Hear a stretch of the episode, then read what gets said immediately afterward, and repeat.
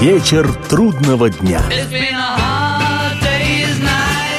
Приветствую всех, я Олег Челап. В эфире программа «Вечер трудного дня», посвященная музыке и жизнедеятельности легендарного английского ансамбля «Битлз». Сегодня предлагаю путешествие по жизни Джона Леннона вне рамок группы «Битлз», которую он покинул осенью 1969 года, сразу же по возвращению из канадского города Торонто, где 13 сентября выступил на фестивале возрождения рок-н-ролла со своей новой группой «Plastic On a Band».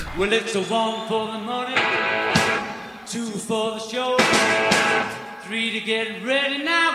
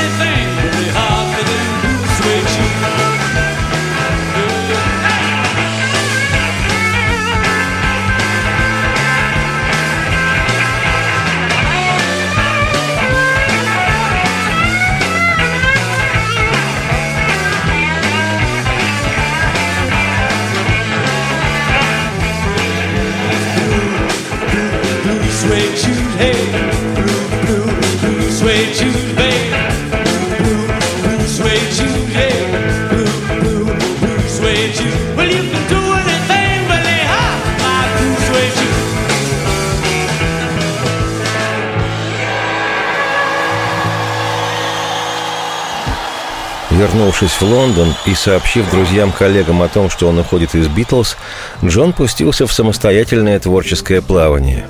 Почти самостоятельное, уточню я, поскольку проходило оно при участии и под усиленным присмотром контролем жены Джона и его на то время главного творческого напарника-соратника Йока Она – Именно Йока, жаждущей мировой известности, принадлежала идея проведения в 1969 году супружеской парой Леннон-Она шумных на весь мир акций, хэппинингов и проектов – и желавший расстаться с образом симпатяги весельчака Битла, Джон с восторгом принимал всю ту псевдоинтеллектуальную и псевдохудожественную ахинею, которой фонтанировала его честолюбивая жена-наставник – к таким шершающим общественное мнение затеям относились, например, проведенные еще весной и в начале лета 69-го, в пору существования «Битлз», две постельные по нескольку дней к ряду демонстрации Джона и Йока за мир в присутствии представителей прессы.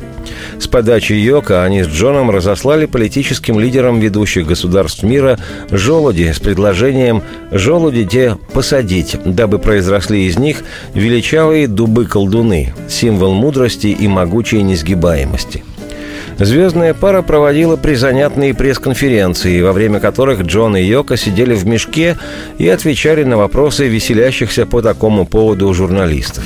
Или, например, снимала чита Леннонов авангардные, чтобы не сказать идиотические, короткометражные фильмы. Один из них о путешествии ошалевшей мухи в окрестностях укромно интимных частей женского тела. Думаю, было от чего ошалеть несчастной мухе. Йоко Оно нужна была слава, причем слава мировая. И в этом смысле Джон Леннон был фигурой незаменимой – Экстравагантного экс-битла знал весь мир, а потому любые эпатажные выходки с участием Джона и Йока моментально попадали в фокус внимания средств массовой информации. Леннон замечательно отразил это в еще битловском сингле «Баллада о Джонни и Йоко», ставшем в июне 69-го последним британским синглом номер один в истории группы.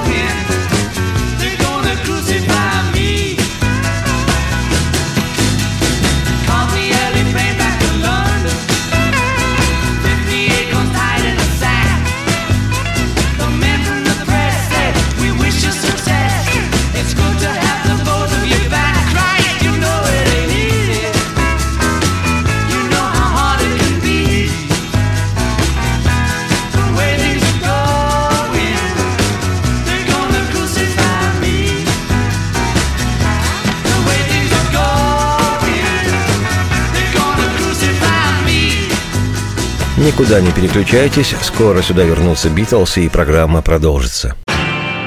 Вечер трудного дня. Меня зовут Олег Челап. Это программа «Вечер трудного дня», посвященная музыке и жизнедеятельности легендарного английского ансамбля «Битлз». Сегодня речь о том, как Джон Леннон вне «Битлз» начал жить.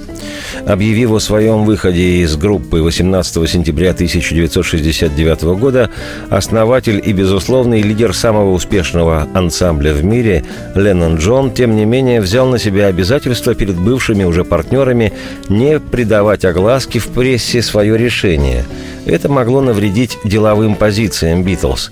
Новый менеджер ансамбля Ален Кляйн готовил к подписанию выгодный контракт на издание битловских пластинок на американском лейбле Capital Records. И известие о распаде группы сорвало бы долгосрочные финансовые планы. По словам Ринга Стара, барабанщика «Битлз», люди не хотели, чтобы группа распалась, и битлы не стали сразу объявлять во всеуслышание о своем разрыве – Ален Кляйн предложил им «Разбегайтесь, если хотите, ребята, но никому ничего не говорите». По этому же поводу Джон Леннон вспоминал в интервью самых разных периодов. Цитирую. Ален поехал со мной в Торонто, и я сказал ему, что с Битлз все кончено. Когда я вернулся, мы встретились несколько раз, и Ален сказал, «Подожди, не торопись, потому что предстояло еще немало дел, связанных с бизнесом, и мой уход стал бы для них помехой. Пол и Аллен сказали, что они рады тому, что я не собираюсь объявлять о разрыве. Как будто я собирался сделать из него сенсацию. Лукавой цитате Джона Леннона «Конец». Лукавый, потому что на самом деле собирался сделать сенсацию из своего ухода из «Битлз» Леннон Джон. Собирался, но дал друзьям-партнерам бывшим слово, что будет молчать во имя дальнейших коммерческих интересов битловских пластинок. И слово свое Леннон Джон сдержал – Зато не смолчал Пол Маккартни. В апреле 70-го он сотворил сенсацию. Вероломно воспользовался этой ситуацией и заявил о том, что покидает «Битлз», рекламируя выход своего первого сольного альбома.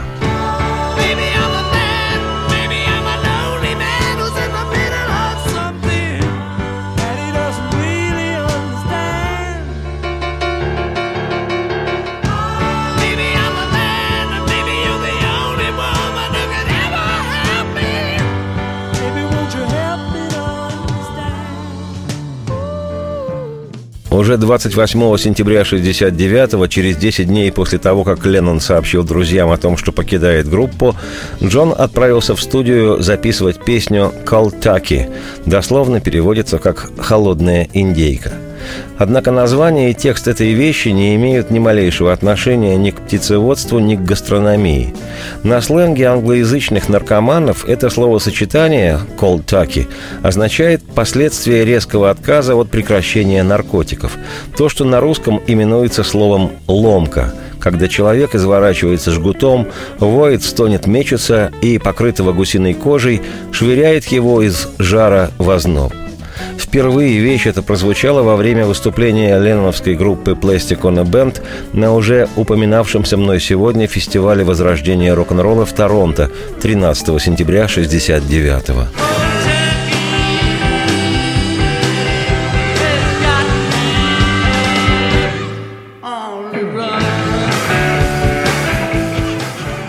Еще летом 69-го, во время работы над последним по времени записи Бетловским альбомом, Леннон предлагал записать песню «Колтаки» как сингл. Вот что вспоминал сам Джон, цитирую. «Я предложил «Колтаки» Битлз, но они не были готовы выпустить сингл, поэтому я отдал эту песню «Plastic on a Band». Мне все равно, кто выпускает песни, лишь бы они выходили. Песня не требовала объяснений. Она о состоянии холодной индейки, ломки после прекращения употребления героина. Это было выступление против наркотиков. Но, конечно, ее опять запретили передавать по американскому радио, поэтому она так и не стала популярной. Все решили, что я пропагандирую героин. Цитате конец.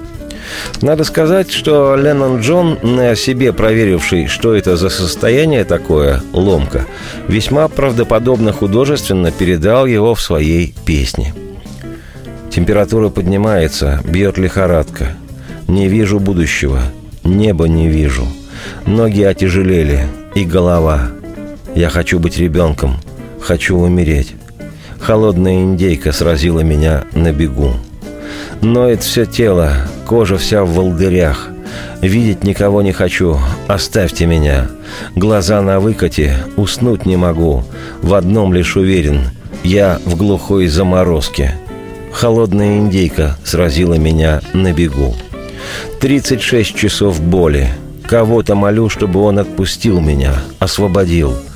О, я буду хорошим мальчиком. Пожалуйста, излечи. Обещаю, все что угодно, только вытащи из этого ада меня. Холодная индейка сразила меня на бегу.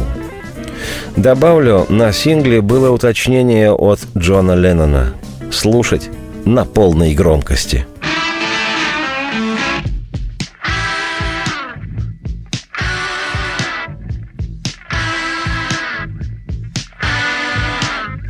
so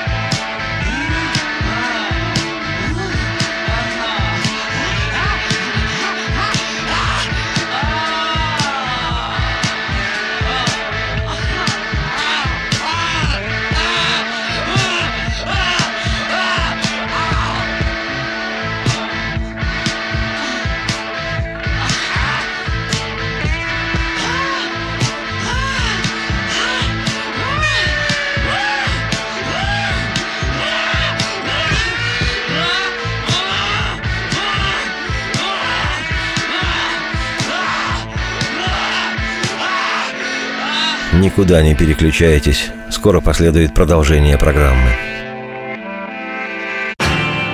Вечер трудного дня.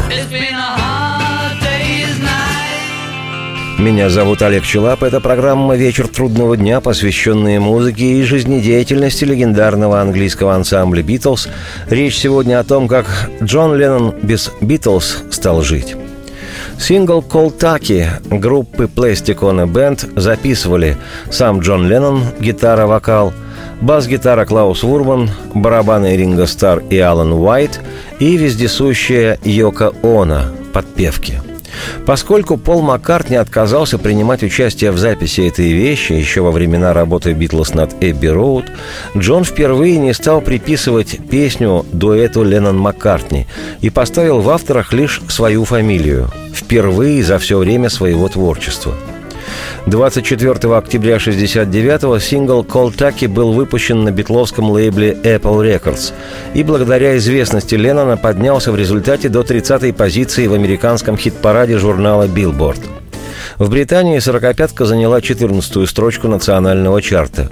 Уже в 1975-м «Колтаки» вошла в ленноновский сборник «Shout Fish» – «Бритая рыба». Чтобы не быть голословным относительно душераздирающих особенностей творчества Йока Вона, продемонстрирую фрагмент песни «Don't worry, Кьока, mommy's only looking for her hand in snow». «Не беспокойся, Кьока, мамочка лишь ищет свою руку в снегу». Это, с позволения сказать, песня, посвященная ленноновской женой своей дочери, девочке с японским именем Кьоко, вышла на би-стороне сингла «Колтаки». И хотя я в щадящем режиме предложу сейчас лишь отрывок этого музыкального пиршества, как говорится в таких случаях, уведите детей и нервных прошу отвернуться.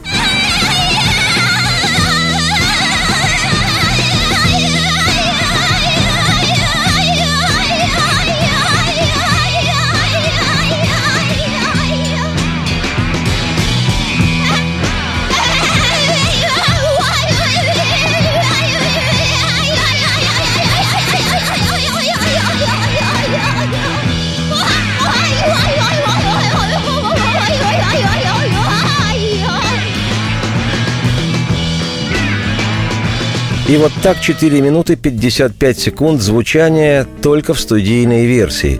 Концертные же исполнения этого шедевра длились минут по 10-15. Впору вызывать скорую медицинскую помощь из веселой больницы. Так что можно понять Пола Маккартни, Джорджа Харрисона и Ринга Стара, у которых глаза на лоб полезли, когда они распознали, кого им предпочел в музыкальной работе их старый добрый друг Леннон Джон – Реакция поклонников творчества Битлз была соответствующей. Одни подумали, что Джон рехнулся, другие же возненавидели Йоко Оно. Но и те, и другие плакали на взрыд. Примечательно, что сам Джон отзывался о композиции Йоко Оно как о равновеликой по своему музыкальному значению песне «Тути Фрути» американского чернокожего рок-н-ролльщика Литл Ричарда. На этом ракешнике «Тути Фрути» Джон, что называется, вырос – тем временем прямиком к вершинам хит-парадов двигался изданный 26 сентября в Британии и 1 октября в Штатах последний по времени записи альбом Битлз «Эбби Роуд», о котором знаменитый культовый американский рок-музыкант Фрэнк Заппа сказал, цитирую, это самая совершенная с технической точки зрения запись рок-н-ролла, которую я когда-либо слышал. Цитате конец. Правда, при этом Заппа добавил, цитирую, но это никак не связано с ее содержанием. Цитате конец.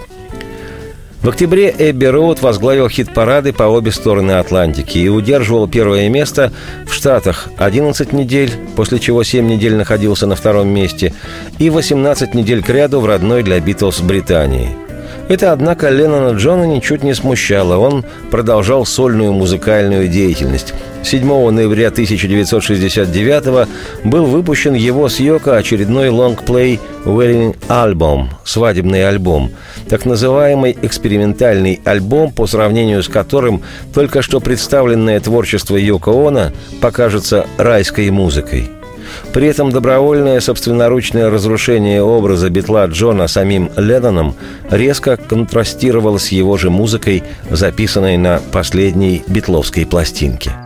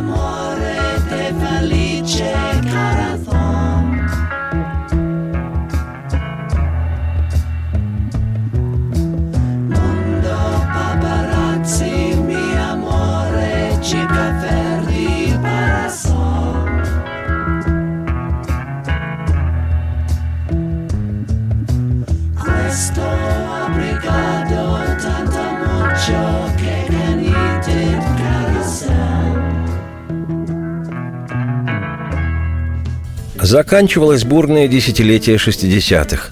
Миллионы поклонников Битлз во всем мире еще сном духом не знали, не ведали, что грандиозная, ярчайшая в истории рока группа фактически распалась. Пока Леннон выкаблучивал свои авангардные, как они с Йоко это называли, неоконченные музыки, барабанщик Битлз Ринго Стар начал записывать свой первый сольный альбом «Sentimental Journey», «Сентиментальная прогулка», для которого он отобрал дюжину стандартов 30-40-х годов, песен, что любили родители Ринга.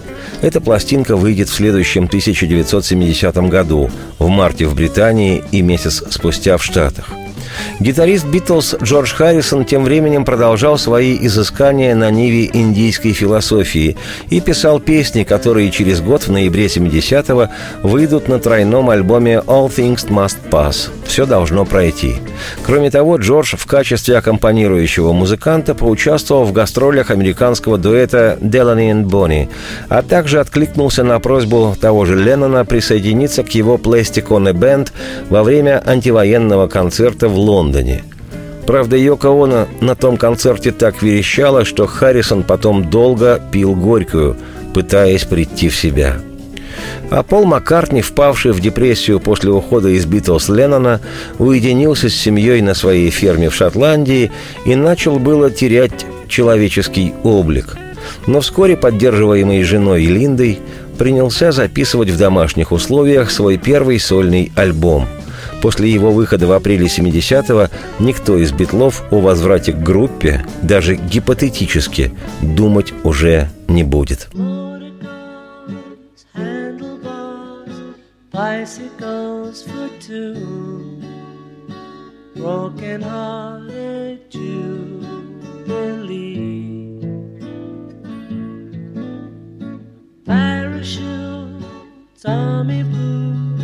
sleeping bags for two, sentimental jamboree.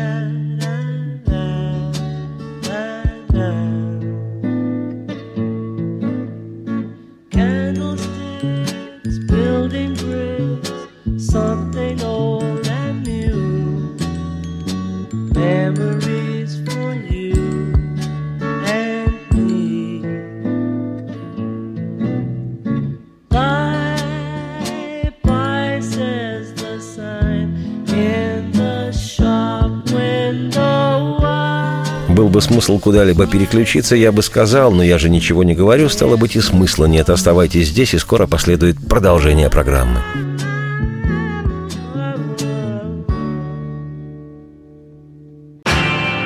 Вечер трудного дня. Меня по-прежнему зовут Олег Челап. Это по-прежнему программа «Вечер трудного дня», посвященная музыке и жизнедеятельности легендарного английского ансамбля «Битлз». Сегодня речь о том, как Леннон Джон без «Битлз» начал жить. 23 ноября 1969 Джон послал своего шофера к воспитывавшей его в детстве тетке Мими, в гостиной которой над каминной полкой располагалась гордость Мими за своего Джона – Орден Британской империи пятой степени. Орден этот, как и всем битлам, за заслуги перед британским капиталистическим отечеством вручила Джону в октябре 1965-го королева Британии Елизавета II. Об этом я в подробностях и лицах рассказывал в одной из программ цикла, посвященного взаимоотношениям Битлз с истеблишментом – уже после вручения участникам группы орденов Британской империи Леннон говорил, что не хотел принимать награду, но его, мол, уговорил тогдашний менеджер Битлз Брайан Эпстайн, которому, к слову сказать, орден не присвоили, о чем Брайан очень горевал и даже подозревал в антисемитизме администрацию британского королевского двора – Вообще же Джон Леннон считал, что приняв орден Британской империи, пусть и пятой степени, Битлз продались власти. Рассуждения на эту тему всегда находили горячий отклик в наших зычных русскоязычных краях. Сказывался воспитанный в наших людях нонконформизм с оттенком пролетарского гнева. Как неоднократно говорил в интервью Леннон, с момента получения им ордена он стал чувствовать дискомфорт в роли битла – Лично я думаю, что здесь не без кокетства. Но так говорил Джон Леннон, которому Заратустра не велел давать в морду нахалам. А вот летописи гласят, что на церемонии вручения наград в Букингемском дворце битлы и их семьи с гордостью приняли награды. При этом пресса неоднозначно воспринимала принятие битлами наград. Так газета Daily Mirror писала в 1965 году, цитирую, Вопрос о том, как это братание с аристократами голубых кровей отразится на образе Битлз. На образе Битлз как символе бунта против затхлых традиций. Цитате конец. Видимо, это и ему подобные рассуждения прессы вспомнил Леннон Джон в ноябре 69-го, 23 числа, когда он послал своего шофера к тетке Мими за орденом Британской империи пятой степени.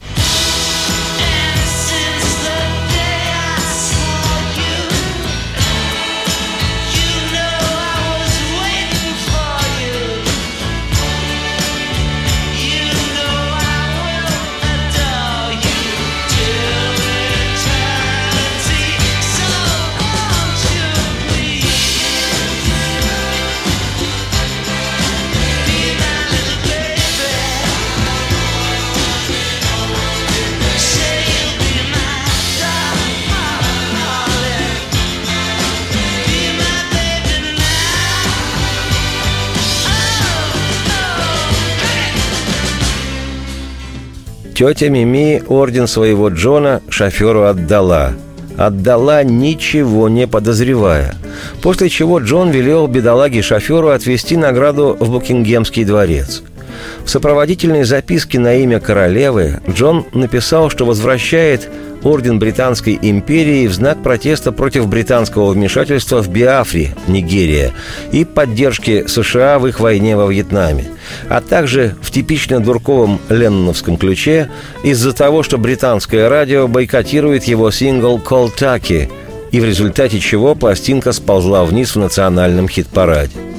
Далее цитата из интервью самого Леннона – об этом я размышлял несколько лет. Даже после того, как я получил орден, мысли на эту тему не давали мне покоя. Я отдал его тете Мими, которая повесила его на показ над камином, и это было понятно, она гордилась им. Я знал, что она не поймет, почему я решил отдать его, а я не мог оскорбить чувство тети. Поэтому я забрал его, не объясняя ей, как я намерен с ним поступить. Но теперь она уже все знает. Прости, Мими, так уж вышло.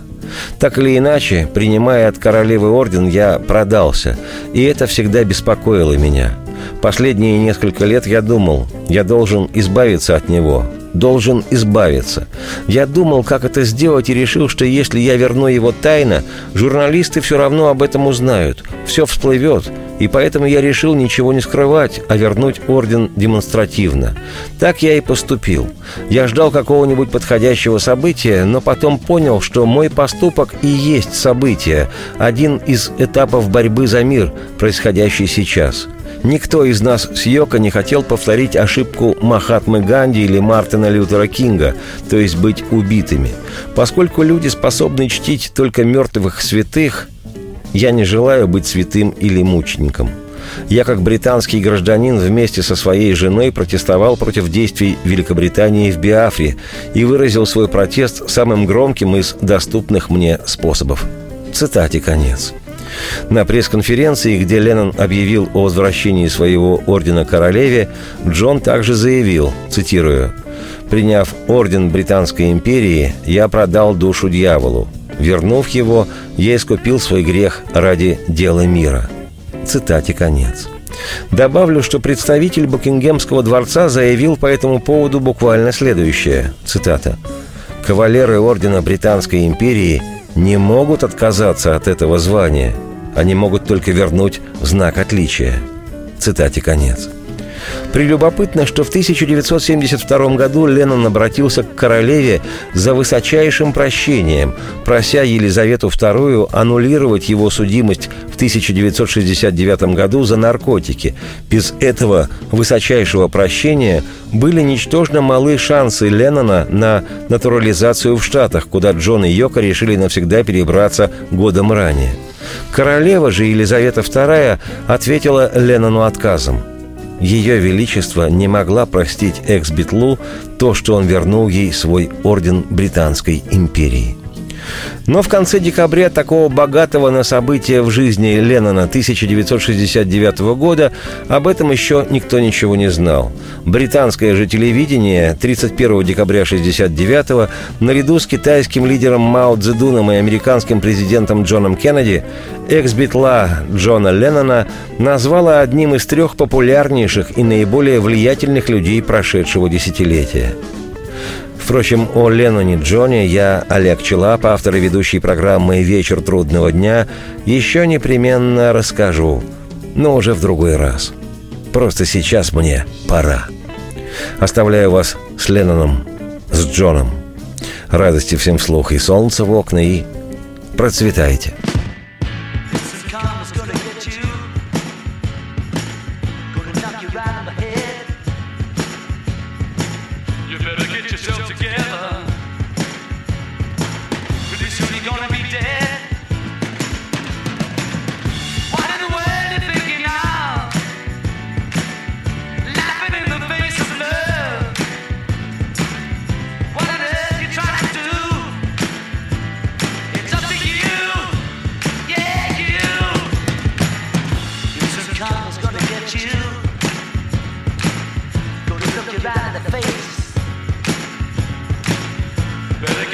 to get the dog.